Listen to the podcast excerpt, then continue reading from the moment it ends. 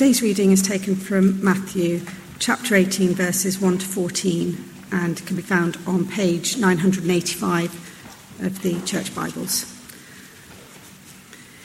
At that time, the disciples came to Jesus and asked, Who is the greatest in the kingdom of heaven? He called a little child and had him stand among them, and he said, I tell you the truth. Unless you change and become like little children, you will never enter the kingdom of heaven. Therefore, whoever humbles himself like this child is the greatest in the kingdom of heaven. And whoever welcomes a little child like this in my name welcomes me. But if anyone causes one of these little ones who believe in me to sin, it would be better for him to have a large millstone hung around his neck and to be drowned in the depths of the sea. Woe to the world because of the things that cause people to sin. Such things must come, but woe to the man through whom they come. If your hand or your foot causes you to sin, cut it off and throw it away. It is better for you to enter life maimed or crippled than to have two hands or two feet and be thrown into eternal fire.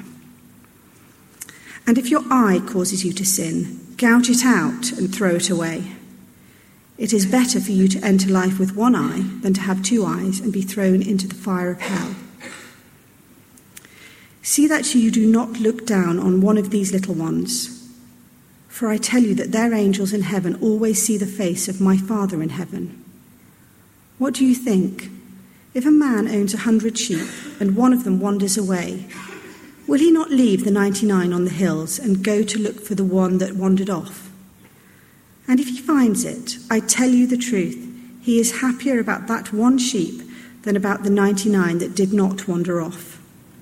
In the same way, your Father in heaven is not willing that any of these little ones should be lost. This is the word of the Lord.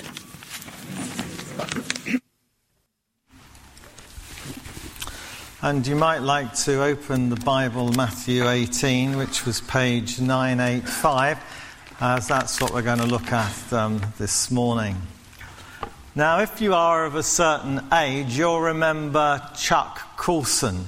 He was President Richard Nixon's hatchet man at the time of the Watergate scandal. Tricky Dicky, as uh, the president was uh, known as, escaped prison, but his hatchet man Colson did not. But for Colson, by his own admission, Prison was the making of him. In fact, it made him a Christian. During his imprisonment, Colson was transferred to a federal prison at Maxwell Air Base, where he was assigned to work in the laundry. It was ferociously hot in the summer, he wrote, and his job involved endless sorting of sweat soaked underwear and brown work uniforms. My assignment to the laundry was also, I'm convinced, another step in my ego busting process. There was a certain lesson in humility in washing the clothes of other people, not too far removed from washing their feet. He wrote that in his book Born Again in 1976. In verse 3 here, Jesus says to his followers, I tell you the truth, unless you change and become like children, like little children, you will never enter the kingdom of heaven. So, humility is the essential prerequisite for conversion to Christ and entry into his kingdom. For about four chapters in Matthew, we have uh, seen that the disciples have been puzzled. They've not understood how the Messiah that they have conceived of in their heads could possibly suffer like the one that Jesus is talking about. Well, Jesus has told them otherwise. And. Uh, initially, as we've seen, they couldn't take it on board. But I wonder whether the transfiguration, the sight of Jesus transfigured on that mountain before Peter, James, and John, and the news of it to the other nine who hadn't witnessed it gave them a bit of a kind of boost. Although they were only just beginning to try and reconcile these different images, let alone the Son of Man one as well, um, that whether it made them start to think again, if they were a bit down, that with Jesus, they are going to, in some way, turn out winners. And that may well have spurred them on to actually, Mark and Luke tell us that they argued, they disputed on their journey who is the greatest in the kingdom of heaven, as Matthew records it, verse 1. They'd been arguing about it, and Jesus has overheard them. Because although they'd begun to grasp that the Messiah might have to suffer, they'd not yet grasped that humility is required to enter the kingdom of heaven. Entry into the Church of the Nativity in Bethlehem's manger square is deliberately by means of a four foot high door. The point everyone has to stoop before they can enter into the place on earth where Christ entered earth. Samuel Logan Brengle became the first American to be a commissioner of the Salvation Army. In 1887, he sailed across the Atlantic to join up with William Booth's army. Booth spotted that the young Brengle um, harboured a secret ambition to be successful and famous. And Booth said to him, Brengle, you belong to the dangerous classes. You've been your own boss so long that I don't think you will want to submit to Salvation Army discipline. But Booth gave Brengle a chance, even though he had his misgivings. And Brengle went to Leamington Spa to train as a cadet. And his first assigned duty was to blacken the boots of his fellow cadets. Down in the dark underground cellar, with, he wrote, 18 pairs of muddy boots, a can of blacking, and a sharp temptation. Have I, he said, followed my own fancy 3,000 miles? in order to blacken boots. And then he recalled how Jesus had washed his disciples' feet. And he was humbled of his pride, something his biographer says he never forgot. Without humility, there is no conversion to Christ. And with no conversion, there is no salvation.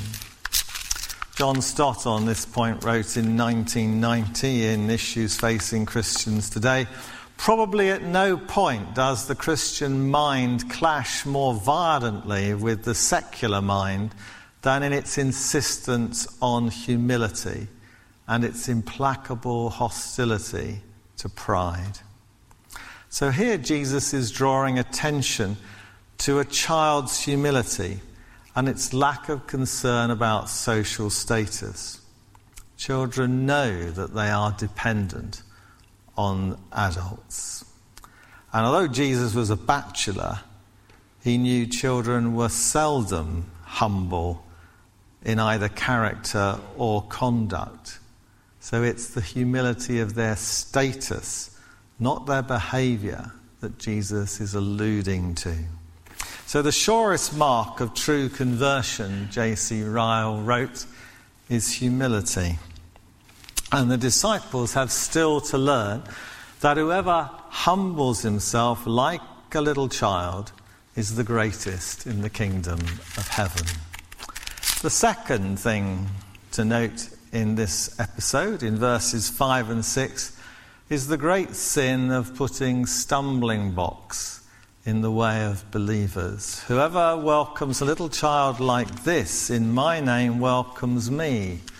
Christ, you see, sees himself in every Christian, and a person's treatment of Christians is indicative of their regard for Christ. Remember when Saul, just a year or two after Jesus had uh, died, risen, and ascended, was going around with uh, a gang of uh, persecutors. And then on the road to Damascus, he heard Christ say to him, Saul, Saul, why do you persecute me? Well, Christ had died, risen, and ascended just a few years before. But he was in the lives of those Christians that Saul and others were persecuting. So, how might we cause such little ones, new Christians, to sin? Well, it's most likely to be in the realms of belief and behaviour if we don't teach. And many of you have opportunities to teach in the small groups that you belong to. The temptation is rather than to teach truth derived from the scriptures, that we might set people off on a route of misunderstanding. That might be in their misunderstanding of the person of Christ or how it is that God is able to save us through Christ's sacrifice for us. It may also be if we say something is permissible for a Christian when Scripture makes it very clear, and for very good reasons, that heading down certain pathways of behaviour will ensure that we do not inherit the kingdom of heaven. You can look at 1 Corinthians 6 9 for a list. And the third very important realization from what Jesus is teaching them is in verses 6 and 7 the reality of future punishment after death. We read Jesus saying, If anyone causes one of these little ones who believe in me to sin, it would be better for him to have a large millstone hung around his neck and to be drowned in the depths of the sea, which is an awful thought. The Romans and Greeks, you won't be surprised, did uh, execute people by drowning. But there's just one example in the writings of the Jewish historian Josephus of the Jews doing so, and that was in the Sea of Galilee put a rope around a millstone. A millstone, you know, is one of those things that's about that size, and they've got a hole in the middle, and uh, then you put it on that way and another one underneath, and it goes round and it sort of grinds up the corn and separates the uh, wheat from the chaff. But when they kind of wear out, they use them for all other purposes, don't they? And one, it would seem, they might have used it to tie a piece of rope through the hole and tie another piece round someone's neck and to chuck you overboard. And down you go, panicking, thrashing around, but it's useless. Eventually, you take so much water on that you pass out and die and rest on the bottom. It is meant to conjure up an awful picture for it's a warning. And again, to reinforce the warning, Jesus uses the deliberately exaggerated images of radical surgery here. If your hand or foot causes your, you to sin, chop it off. If your eye causes you to sin, gouge it out. Now, I suppose in this litigious generation, and with health and safety regulations, I must tell you that that is hyperbole. It is exaggerated language. We are not meant to take it literally, just so that nobody blames me for saying something and you went and did it, because actually in history some Christians have done this. They have taken it literally and chopped off all sorts of bits and pieces. Now, both illustrations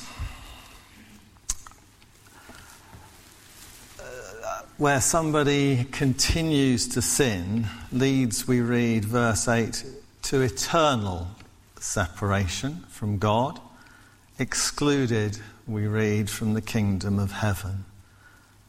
And the word hell, verse 9, Gehenna, is a reference to the municipal rubbish dump on the south side of the city of Jerusalem in the valley of Hinnom, where the rubbish was burnt and there was so much rubbish generated by the city that the flames, the bonfires burnt 24 7. Again, awful imageries. But there's an even worse reality behind them. Again, we're not to take them literally.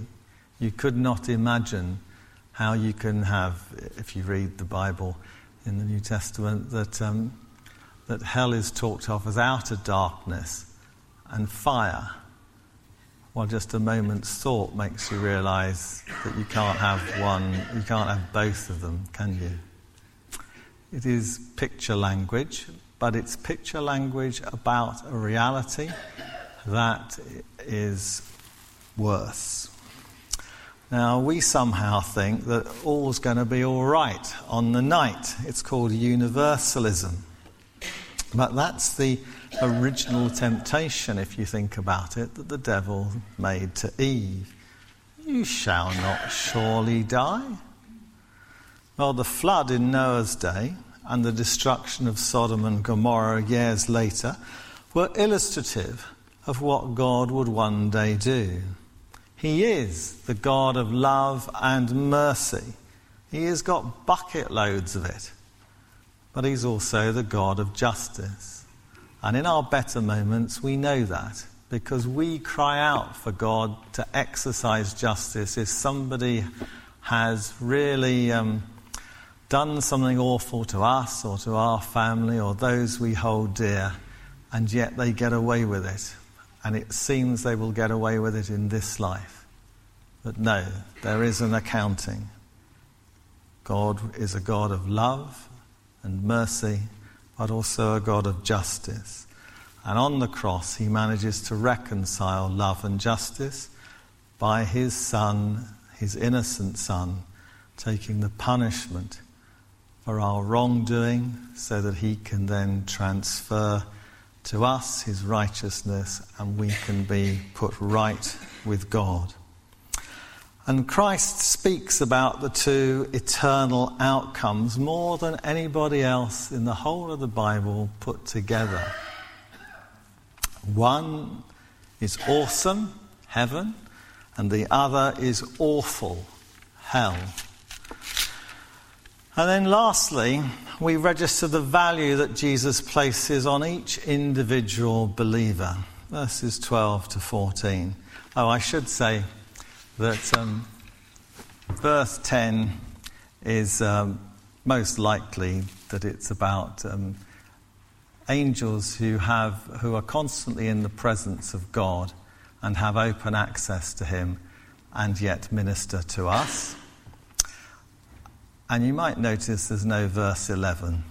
That's probably because the older manuscripts don't have it, but there are some manuscripts which slip in that verse from Luke 19 about the Son of Man coming to seek and to save the lost. And it's thought that uh, that's a sort of over eager scribe who thought it would be good to have that in there as well, but it wasn't in the original. Anyway, so that brings us to chapter verses 12 to 14. If a man o- uh, uh owns a hundred sheep and one of them wanders away, will he not leave the 99 on the hills and go to look for the one that wandered off? And if he finds it, I tell you the truth, he is happier about the one sheep than about the 99 that did not wander off. In the same way, your Father in heaven is not willing that any of these little ones should be lost. Now, we've seen in this section of Matthew that when Jesus refers to little ones, he's talking about believers. The one who has gone walkabout here is the believer. Now, this, of course, is not the same as in a similar but not the same parable of the lost sheep in Luke 15, where the lost sheep is an unbeliever and the 99 believers. There, there is rejoicing in heaven over the one who was lost but is found. Here it is a believer who has gone astray. And Jesus wants him back and goes looking for him and does everything he can to get him back, as he does with us. He does everything he can if we're genuine believers, if we're one of his flock, and we go walkabout. He does everything within his arsenal to uh, use to bring us back to him. It was natural for Jesus to draw from pastoral practice and agricultural practice that was all around him, that would illustrate part of what his ministry was. It was a way of illustrating divine truths. And Jesus was aware that not everyone, not, that not everyone who appears to follow him is in fact a genuine follower. You see, they may have got, as the disciples at that point had got, they had got bits of truth, but they hadn't got the whole truth. And a little knowledge, they say, is a dangerous thing. And even having truth that is partial is a dangerous thing because then you don't have a full balanced picture. And people would have followed Jesus for all sorts of reasons. I mean, he was obviously an incredibly charismatic character without being kind of uh, OTT. I mean, he did, this, he, he did astonishing miracles and was quite understated. He didn't draw attention to himself. He taught with a ring of truth about what he said. He had that kind of uh, presence and truth and abilities that, of course, something special is happening amongst them and they want to be in on it, but they don't as yet fully understand what he's up to but they think there's enough in what he's up to to want to be in on it. But they may have misunderstood. They may have not signed up, as it were, for the real deal. They may have signed up for all sorts of uh, personal advantages. One of them, one of the twelve disciples, was clearly in that category Judas who later betrayed Jesus. He wasn't a genuine follower. He'd aligned himself with him for other reasons. And he was the one who betrayed him on that dark night in Gethsemane to the religious leaders, who then handed him over to the Romans the next day and had him crucified. What this use of the lost sheep is meant to teach us is that the Lord Jesus is like a shepherd who uh, cares with enormous concern for every soul who has committed themselves to his flock. Such are precious to him, he will not let them perish. No one shall pluck them from his hands, we're promised in Scripture. As J.C. Ryle puts it, he will lead them gently through the wilderness of this world. He will carry them through every difficulty. He will defend them against every enemy. The saying of which he spoke, John 18:9, I have not lost one of those you gave me, will be literally fulfilled. Think of Romans 8:29. For those God foreknew, he also predestined to be conformed to the likeness of his son. And those he predestined, he also called. Those he called, he also justified. And those he justified, he also glorified. Now that isn't that, that's a brief summary of a slightly longer chain that you could fill in the links. But ultimately, that chain, like the one that Alistair was using this morning, is an unbreakable chain. It is a seamless journey that we've embarked on if we're genuine believers. From the mind of God, through us, and then back to Him forever. If we're genuine believers, He will keep us. And what's the evidence of genuineness? Well, one is humility. God searching us out and finding us, on the one hand, engenders deep humility and gratitude, and on the other hand, both peace and assurance, for nothing can quieten our fears for our own stability in the Christian life, like the knowledge that our safety depends ultimately not on ourselves, but on God's own purpose of grace. Let's pray. Well, thinking of these pastoral metaphors that Christ the shepherd uses obviously makes us think back to Psalm 23. And if we have uh, genuinely and in humility committed ourselves to the Christ who we understand fully from the scriptures, then this is what he promises to do for us. The Lord is my shepherd, I shall not be in want. He makes me lie down in green pastures. He leads me beside quiet waters. He restores my soul. He guides me in paths of righteousness for his name's sake.